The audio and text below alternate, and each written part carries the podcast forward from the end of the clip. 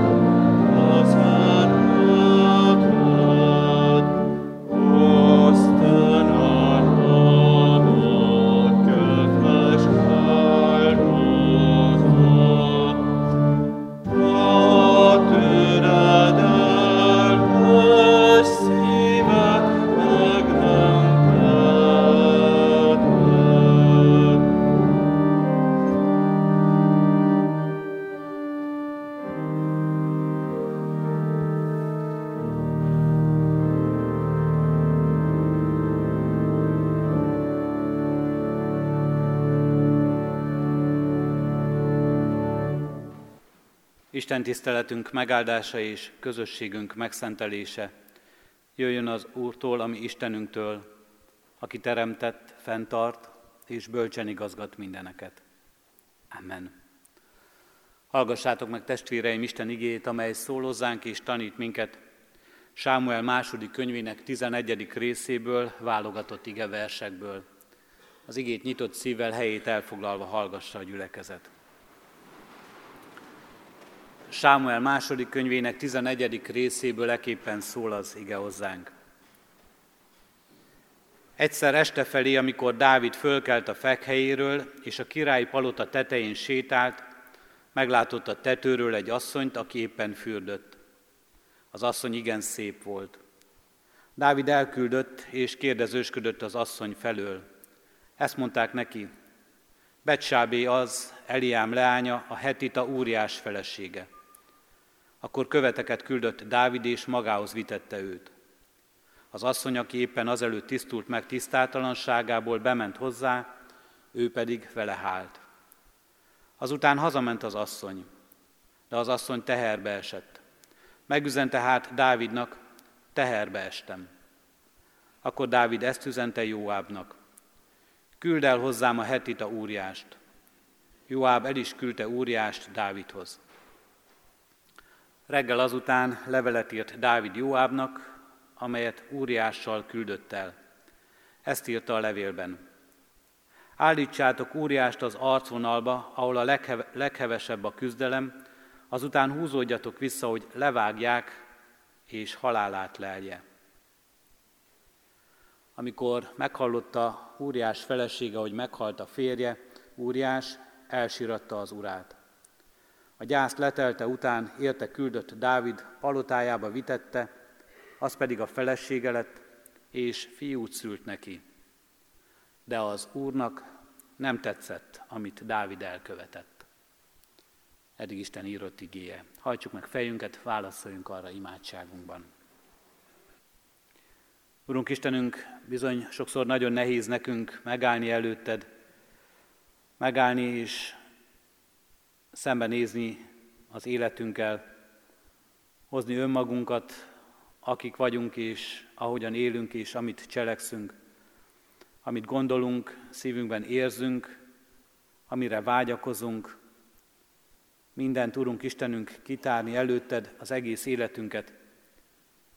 Bizony nehéz nekünk megállni előtted, Urunk Istenünk, az igaz és a szent Úr előtt, és szembesülni azzal, hogy milyen távol vagyunk tőled, távol az igazságottól, távol a szentségettől, távol a szeretetettől. Milyen sokszor élünk vissza, Úrunk Istenünk, mindazzal, amit emberként kapunk tőled, mindazzal, ami ajándék lehetne az életünkben is, meggazdagíthatná nem csak a saját életünket, de mások életét is. Mennyi bűn, fogyatkozás terhel minket, mennyi mulasztás, Mennyi minden, Urunk Istenünk, amelyben elnézzük magunk és mások bűneit, amelyben mentegetni próbáljuk magunkat. Most mégis úgy vagyunk itt, Urunk Istenünk előtted, hogy megítél minket a Te igéd. Hány és hány dolog van az életünkben, amelyre azt mondhatod, de az nem tetszik neked. Hány és hány dolog van, Urunk Istenünk, amelyet mentegetni próbálunk, vagy rejtegetni előled, amelyel még mi magunk sem merünk szembenézni. De mégis köszönjük, Urunk Istenünk, hogy itt lehetünk előtted. Mégis köszönjük, Urunk Istenünk, hogy úgy tekintesz ránk, mint akik látod, mennyire rászorulunk a Te kegyelmedre, bűnbocsánatodra, szabadításodra, irgalmadra. Nem is kérhetünk, Urunk Istenünk, most mást, mint hogy ezzel a szerető atyai tekintettel nézd az életünket. Így taníts minket, így vezess most az igében. Így áldj és teremts újjá minket, Urunk Istenünk, a Te szent lelked ajándékában. Ezt kérjük, Urunk Istenünk, most itt az életünkre, a gyülekezetünkre, az egyházunkra. Kérünk és könyörgünk, Urunk, jöjj, légy közöttünk. Amen. Isten igének hallgatására készülve az 51. megkezdett Zsoltárunk, a, bocsánat, a 201. dicséretünket énekeljük, a 201. dicséretünknek első és második verszakát. Urunk Jézus, fordulj hozzánk, szent lelkedet ma tölts ki ránk, fennállva énekeljük ezt az éneket, a 201. dicséret, első-második versét. thank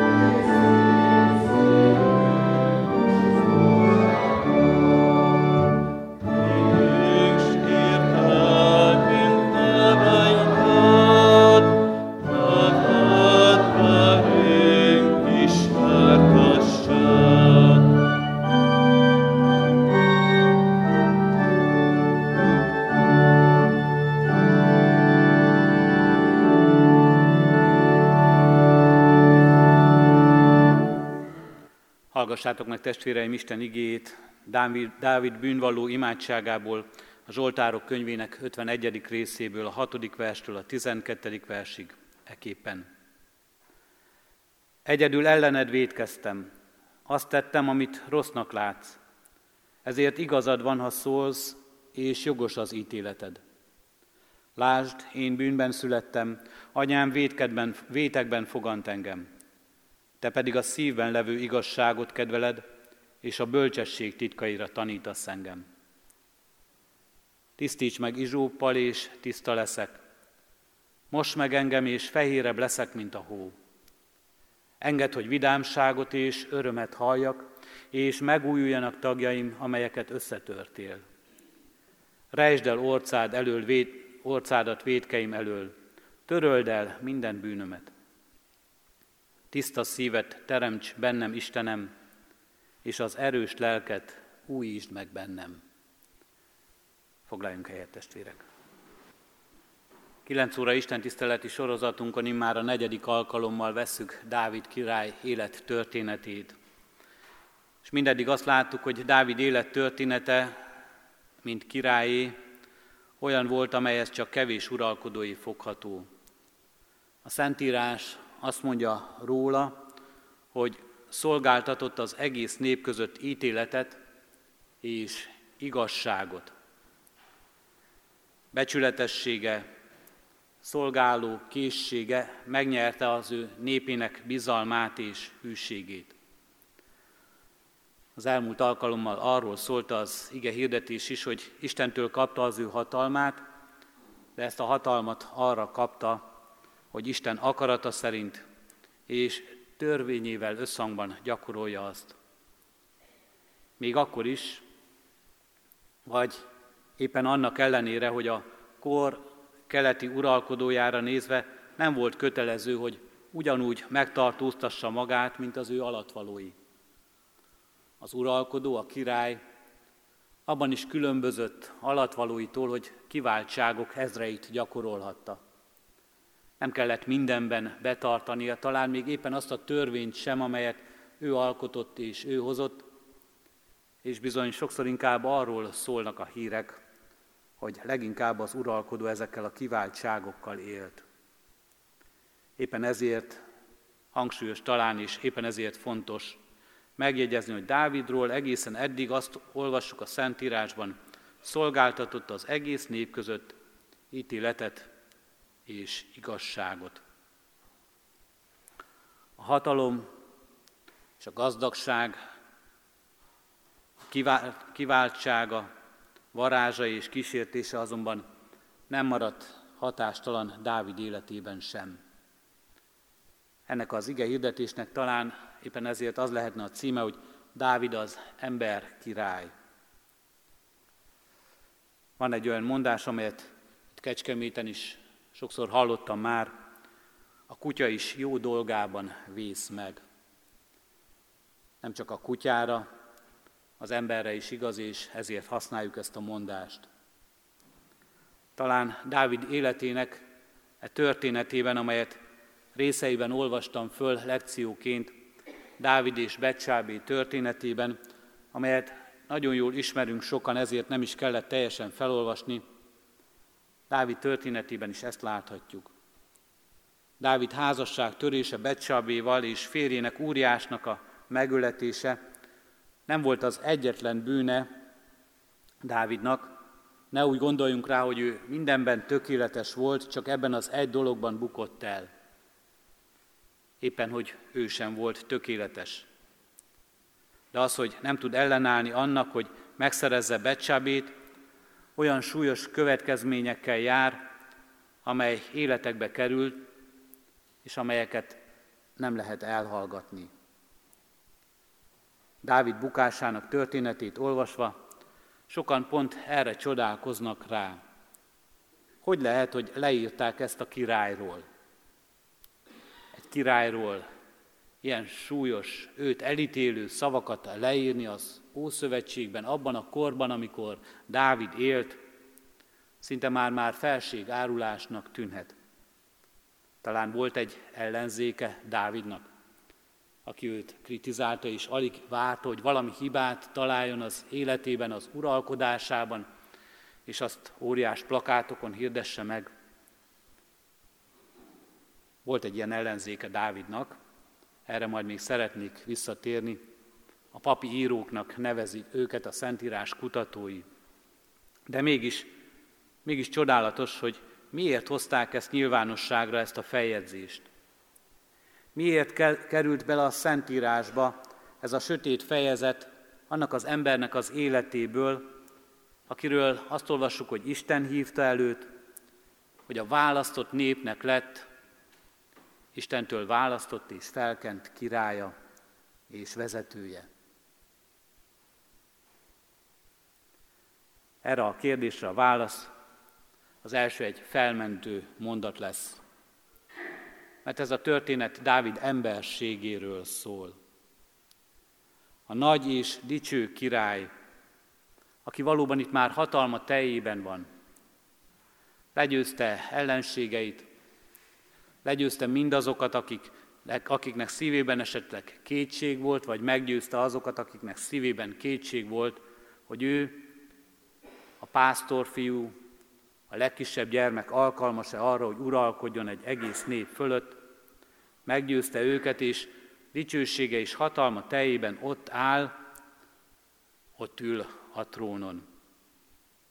A nagy és dicső király, aki talán még azt is gondolhatná magáról, hogy ő hozza el majd az Isten királyságát ennek a népnek.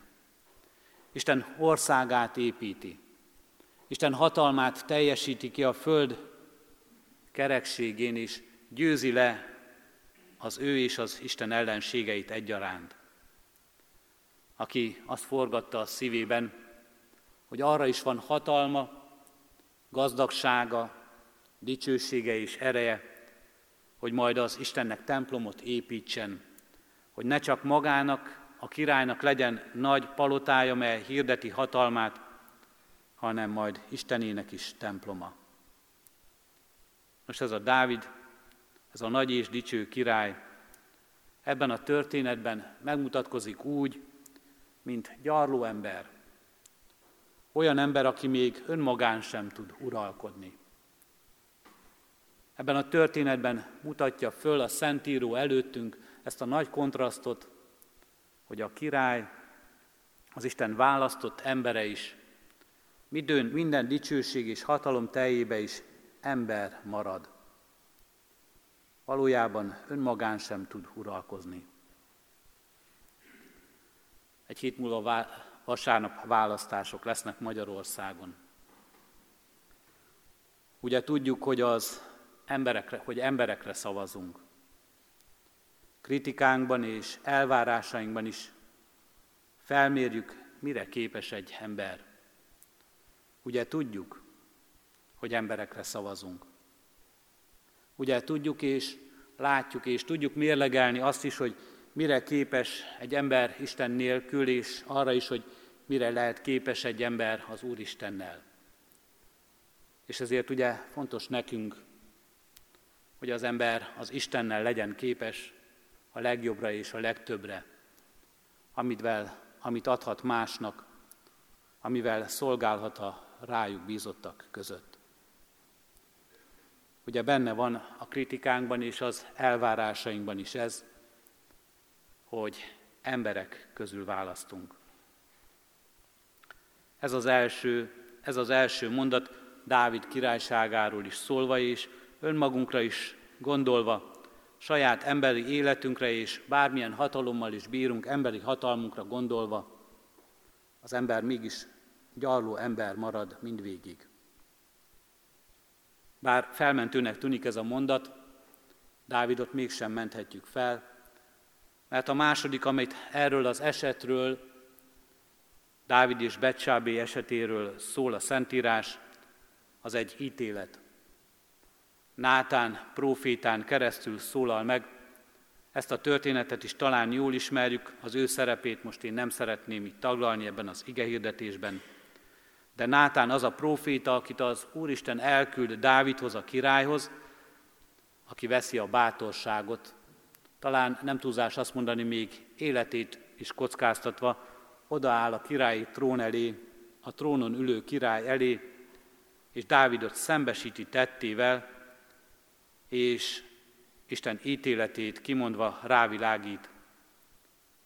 Ezzel tettei, tetteid okot adtak arra, hogy az Úr ellenségei gyalázkodjanak. Amit tettél, király, az ok arra, hogy nem téged, hanem az Úristent gyalázzák ellenségei. A Biblia kutatók szerint itt jelenik meg Dávid ellenzékének hangja, az úgynevezett papi írók. Azok a papok, akik Isten igéjét lejegyezték, és akik ebben az igében is azt mondják, hogy nem a király a legfőbb úr. Nem a királynál van minden hatalom, és a király nem azt tesz, amit akar, sem népével, és még csak önmagával sem. A legfőbb úr és a legfőbb hatalom az Istennél van, és őt senki sem gyalázhatja, és senki sem élhet úgy, hogy az ő élete miatt az botránkozást hozzon, és az Isten nevét, az Isten akaratát kigúnyolják, hogy az Isten ellenségei diadalmasan is gúnyolódva mondhassák ezt, íme az Isten szerint való ember. Hát, ilyen az Isten szerint való ember. Elcsábítja más feleségét, megöleti a másik embert, gyilkos, parázna, és sorolhatnánk még sok mindent. Mert hogy Dávid az Isten szerint való ember volt, de ilyen az Isten szerint való ember. Íme az ember, látjuk Dávidon. Gyarló ember, gyarló és kiszolgáltatott vágyainak és önmagának és önmagán sem tud uralkodni. De ez az íme az ember elhangzik majd az új szövetségben is. Hecce homo. Ismerjük talán, még a róla alkotott kép is megjelenik előttünk, amikor Krisztusra utal, amikor Krisztusra mutat az az ember, aki őt ítéli. Íme az ember. De Krisztus és Krisztus királysága és Krisztus uralma nem olyan, mint Dávid uralma. Mert Krisztus mindenben hasonlatossá vált hozzánk, kivéve a bűnt. És amikor Isten igéje Krisztusra mutat, azt mondja, íme az ember, akkor azt mondja, ilyen lehet a Krisztusi ember. Ilyen lehetne Dávid, amikor Istennek enged, és Istenre figyel, és Isten akaratát teljesíti, és Isten akarata szerint él, akkor lehet ilyen. Szente és megszentelt életű, aki nem önmagán uralkodik, hanem akin Krisztus uralkodik. És milyen az ember, amikor nem a Krisztus uralkodik rajta, olyan, mint Dávid ebben a történetben, visszaél hatalmával és kiszolgáltatja magát önmaga hatalmának és vágyainak, és messze távol kerül az Isten igazságától és szentségétől, és tragédiák sorozatát indítja el, melyek vég nélkül követik egymást. Nem vész ki a kard a te házadból, majd szólal meg az Isten ítélete. Íme az ember. Isten ránk tekint, és látja, milyen az ember. Egymásra tekintünk, és láthatjuk, milyen az ember. Itt a közelben, kicsit távolabbra tekintve láthatjuk, milyen az ember és az emberiség, mennyi indulat, mennyi gyilkosság, mennyi háború, mennyi értelmetlen áldozat és nyomorúság, amikor az ember ember Krisztus nélkül és Isten nélkül. És milyen az ember, akihez közel kerül az Úristen, és akihez közel kerül a Krisztus. Olyan, mint az a Dávid, aki megszólal az 51. Zsoltárban. Az a Dávid, aki Isten előtt bűnbánatban összetörve, önmagát az Isten szemével látva, nem tud mást tenni, csak bűneit megvalva, várja az Isten kegyelmét, irgalmát és szeretetét. Tiszta szívet teremts bennem, Istenem, és az erős lelket újítsd meg bennem. Az ember, király vagy közember, átadja magát Istennek, hogy ő cselekedjen, hogy ő hozzon igazi változást az életében. Az ember, aki látja, hogy saját magától jobbá nem lehet, saját maga nem tudja újjá teremteni magát, saját magát nem tudja kirántani abból a mélységből, amelyben esett. Az ember, aki látja, hogy az útja az elmúlásba, a kárhozatba veszett az Isten nélkül. És nem csak önmagát, de másokat is ránt magával de az ember, aki Isten kezébe helyezi az életét, aki azt mondja, hogy ha Isten cselekszik, akkor ő teremthet tiszta szívet. Ha Isten cselekszik, akkor ő megerősítheti a lelket. Teremthet tiszta szívet, amely Istenre néz és Istenhez igazodik, érzéseiben és szándékaiban is, amelyen uralkodik az Isten, és amely megerősítheti az embert, hogy járjon az Isten útján, igazságban és szentségben élve. Így áll előttünk az az ember, aki az Istenhez tartozónak vallja magát, aki az Isten szerint él, így jelenik meg a Dávid, a hős és dicső király, az 51. Zsoltár bűnbánatában, bűnvallásában, és Isten kegyelmében, kegyelmében megújulva. Az 51. Zsoltár Dávid bűnbánatát fejezek ki, amikor megkapta Isten feddő üzenetét. Egy olyan szent énekben mondta el ezt a király, vallotta meg bűnét, bűnbánatát, és az Isten kegyelmébe és bocsánatába vetette reményét, amelyet majd nem csak a benső szobájában énekeltő el, hanem az ő népének nyilvános összejövetelein, udvari emberek, papok, bírák, fejedelmek és katonák az Isten tiszteleten énekelnek, és amelyel a legtávolabbi nemzedékek számára is megőriztetett Dávid bűnének a története, de bűnében bűnbánata és Istenhez menekülése. Példát ad nekünk ez a Zsoltár. Ahelyett, hogy bűnösségét leplezni igyekezett volna, azt kívánja, hogy mások is okuljanak bukása szomorú történetéből, és azt kívánja, hogy mások is találják meg az utat bűneikből, elesettségükből, elveszettségükből az Istenhez, az ő példáján keresztül. Azt kívánta, hogy ami az emberi szívből hiányzott, azt Isten formája újjá. És azt kívánja nekünk is, és azt ajánlja, mi is ezen az úton járjunk. Bárhonnan jövünk, bármilyen mélységből, találjuk meg Istenhez az utunkat, és Isten kérjük, teremtsen bennünk tiszta szívet, az erős lelket újítsa meg bennünk.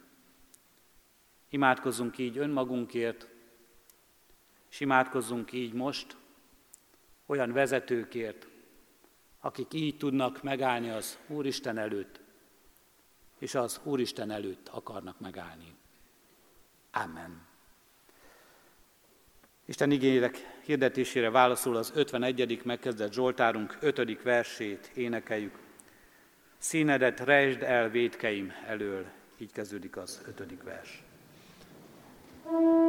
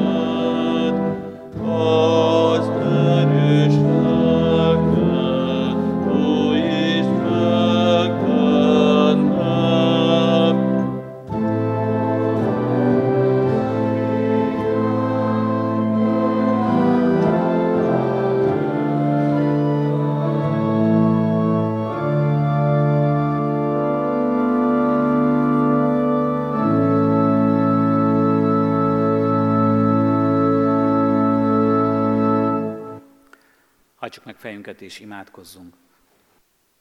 Mindenek előtt arra kérünk, Urunk Istenünk, adj nekünk önmagunkba tekintést, hogy igéd mindenek előtt önmagunkkal szembesítsen.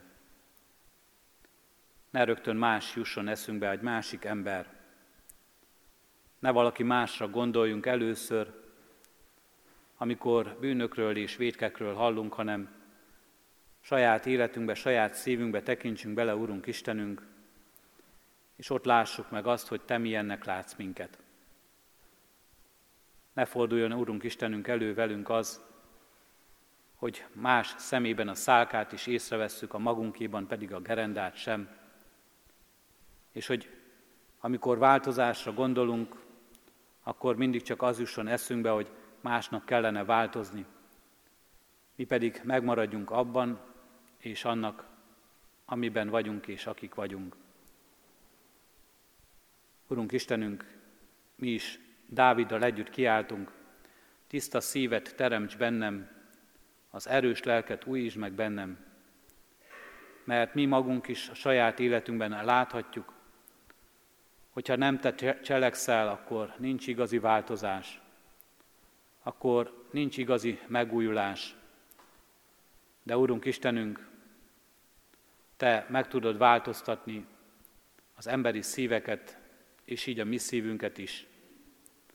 Meg tudod erősíteni a mi lelkünket, Urunk Istenünk, hogy megújuljon az életünk, hogy valóban a Te szentséged és igazságod szerint élhessünk, hogy kegyelmed és szabadításod, Urunk Istenünk, felszabadítson minket arra, hogy benned bízva, benned reménykedve, a Te kezedben tudva életünket, a legnagyobb nehézségben, a legnagyobb bajban és a legnagyobb nyomorúságban is erős, benned bízó lélekkel, benned élő reménységgel, Urunk Istenünk, élhessünk, szolgálhassunk, sőt másokat is erősíthessünk és bátoríthassunk. Ezt kérjük tőled, Urunk Istenünk. Hát, hogy valóban rólad szóljon az életünk bizonyságtétele, szavaink és cselekedeteink egyaránt. Adorunk, hogy így lehessünk rád mutató jellé ebben a világban, így élhessünk a Te dicsőségedre. Adorunk, hogy nagy nyomorúságainkban, veszteségeink között, gyászunkban és szomorúságunkban, betegségeinkben és erőtlenségeinkben, Urunk Istenünk, tőled nyerjünk erős lelket, benned bízó és hívő életet. Rád tekintsünk, Urunk Istenünk, szabadításunk és megváltásunk urára. Aki ebben az életben is meg tudsz tartani bennünket, a legnagyobb mélységben is, és aki elvezetsz minket az örök életre, az üdvösségre és a boldogságra, a Te fiadban, Jézus Krisztusban. Így könyörgünk, Urunk Istenünk, most nem csak önmagunkért, de így visszük elé, Urunk Istenünk, betegeinket, légy az ő gyógyítójuk, és adj melléjük gyógyítókat és ápolókat, akik szeretettel és hűséggel veszik őket körül. Így könyörgünk, Urunk Istenünk, a háborúságban, a háborúban élőkért, a menekülőkért és az üldözöttekért, az otthontalanná váló emberekért. Erősíts meg, Urunk Istenünk, minket a segítőkészségben, az odafordulásban és a befogadásban. Lehessünk a Te embereid ebben, a Te eszközeid. De könyörgünk, Urunk Istenünk, most különösen is gyászoló testvéreinkért, akik szeretteiket veszítették el. Addurunk, hogy ha melléjük állunk, ne gyarló emberi szavakat szólassunk, hanem mi magunk is hittel és bizalommal a Te ígéreteidet szólhassuk és hirdethessük. És Te szólalj meg, Urunk Istenünk, közöttük a Te lelked által, hogy igazi vigasztalást és békességet benned találjanak. Így bízunk rád magunkat, Urunk Istenünk, így bízunk rád a mi gyülekezetünket, de így bízunk rád, Urunk Istenünk, népünket és nemzetünket. Most a választás előtt bízunk rád, Urunk, mindazokat, akik e közösség vezetőivé válnak, addurunk, hogy maradhassanak előtted megálló emberek, maradhassanak, Urunk Istenünk, benned bízó és a Te kezedben, és a Te megerősítő kegyelmedben reménykedő emberek. És mi állassunk mellettük közben járó imádságainkkal mindenkor, elkérve a Te vezetésedet, elkérve a Te alázatos szolgálatodat az ő életükben. Hallgass meg minket, Urunk Istenünk, most csendes imádságunkban is.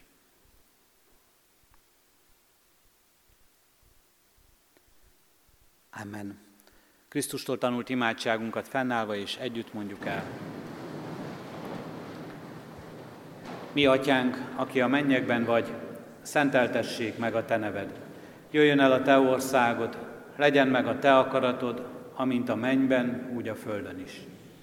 Mindennapi kenyerünket add meg nékünk ma, és bocsásd meg védkeinket, miképpen mi is megbocsátunk az ellenünk védkezőknek. És ne vigy minket kísértésbe, de szabadíts meg a gonosztól, mert Tiéd az ország, a hatalom és a dicsőség mind örökké. Amen. Az adakozás lehetőségét hirdetem, mint életünknek és Isten tiszteletünknek hálaadó részét. Szívünkben alázattal, Urunk, áldását fogadjuk. Az Istennek békessége, amely minden értelmet felülhalad, meg fogja őrizni a ti szíveteket és gondolataitokat a Krisztus Jézusban. Amen. Foglaljunk helyet és a hirdetéseket hallgassuk meg. Mindenek előtt hirdetem, hogy a kiáratoknál hirdetőlapot találunk, vigyünk magunkkal, és vigyünk esetleg azoknak is, akikről tudjuk, hogy nem tudtak eljönni most erre az Isten tiszteletre, hogy ők is tájékozódhassanak gyülekezetünk híreiről. Részletesebben is megtaláljuk híreinket, de ezek közül szeretnék néhányat kiemelni. Ránk következő héten szerdán 6 órakor presbiteri gyűlést tartunk, az új kollégium dísztermében. Mához egy hétre vasárnap szokott rendszerint tartjuk Isten tiszteleteinket itt a templomban 9 órakor, 11 órakor és a este 6, és 6 órakor. Hirdetjük, hogy a Széchenyi Városi Istentiszteleti Közösség tagjait is ide várjuk a templomba április 3-án, mivel a Szent Györgyi Albert Egészségügyi Szakközépiskola választási helyszín lesz, ezért ott Isten tiszteletet nem tartunk. És hirdetjük a testvéreknek, hogy mához egy hétre országgyűlési választások lesznek Magyarországon. Kérjük a testvéreket, hogy mindenki éljen választó jogával. Éljünk ezzel a felelősségünkkel, így is részt a közösségünk életében is hordozva ezt a közös felelősséget. Az elmúlt héten kereszteltük Sörös László testvérünket, és adtunk hálát együtt a családért, ezért, ezért a kisgyermekért. Isten áldja meg az ő életét, hordozzuk is imádságos szeretetünkben, ahogyan a keresztelés alkalmával ezt a gyülekezet megígérte őt. Az elmúlt héten búcsúztunk Tóth Imréni Pasek Aranka 95 éves, Fazekas János Mihály 73 éves, Tauber Józsefné Milus Erika 79 éves, Balázs Jánosné Sánta Lídia 87 éves, Bajákiné Dohi Rózsa 79 éves, dr. Végváriné Bálint Ildikó 71 éves, Bárdos Zoltánné Kegyes Hedvig 92 éves korában elhunyt testvérünktől. Halottaink vannak, Fekete Márta Gizella 50 évesen hunyt el, 28-án hétfőn 3.12-kor lesz a temetése. Sándor Lajosné, Begicsán Julianna Ilona, 83 évesen elhunyt testvérünk temetése. 29-én kedden 3.10-kor lesz. Csorba Istvánné Csétút Justina, 83 évesen hunyt el. Szintén 29-én kedden, délután 1 órakor lesz a temetése. Danics Kálmán János, 68 éves korában elhunyt testvérünk temetése 30-án szerdán délután 2 órakor lesz és Osvárt László 70 éves korában elhunyt presbiter testvérünk temetése április 9-én szombaton délután 2 órakor a református temetőben lesz. Az ő temetésére a gyászoló család koszorú megváltásként azt kéri mindenkitől, hogy a Széchenyi Városi Református templom és gyülekezeti otthon építésének támogatását szolgáljuk így adományainkkal. Kérjük a testvéreket, hogy otthon egyéni csendességünkben is emlékezzünk meg a gyászoló családokról, hogy Isten adjon békességet és vigasztalást mindannyiuknak.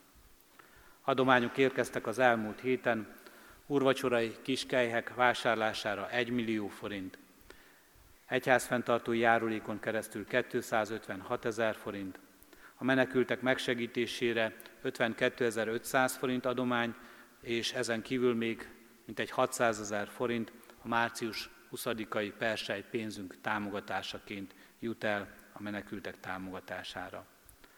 Az Emmaus ház javára 50 ezer forint, több generációs tábor, 20 ezer forint, a Széchenyi Városi Misszióra 16.500 forint, Isten dicsőségére 5000, és a szőlőskert kiadásának támogatására 4800 forint. A Széchenyi Városi templom támogatását, mint kiemelt közadakozást továbbra is hirdetjük a testvéreknek. 2016-tól eddig több mint 16 millió forint adomány érkezett. Köszönjük az adományokat, hirdessük ennek lehetőségét továbbra a gyülekezet tagjai között. És hirdetjük, hogy tovább is várjuk az adományokat az Ukrajnából menekülők megsegítésére. Itt az úrasztal előtt egy külön persejt is kihelyeztünk ebbe, az abba, tehát adományaink egyértelműen ide kerülnek, de a diakóniai központunkban nem csak készpénzadományainkat juttathatjuk el, hanem ott leadhatjuk azokat a természetbeni adományokat is, amiket ide szánunk. Leginkább tartós élelmiszert és tisztálkodási szereket gyűjtünk a rászorulóknak, amelyeket eljuttatunk hozzájuk.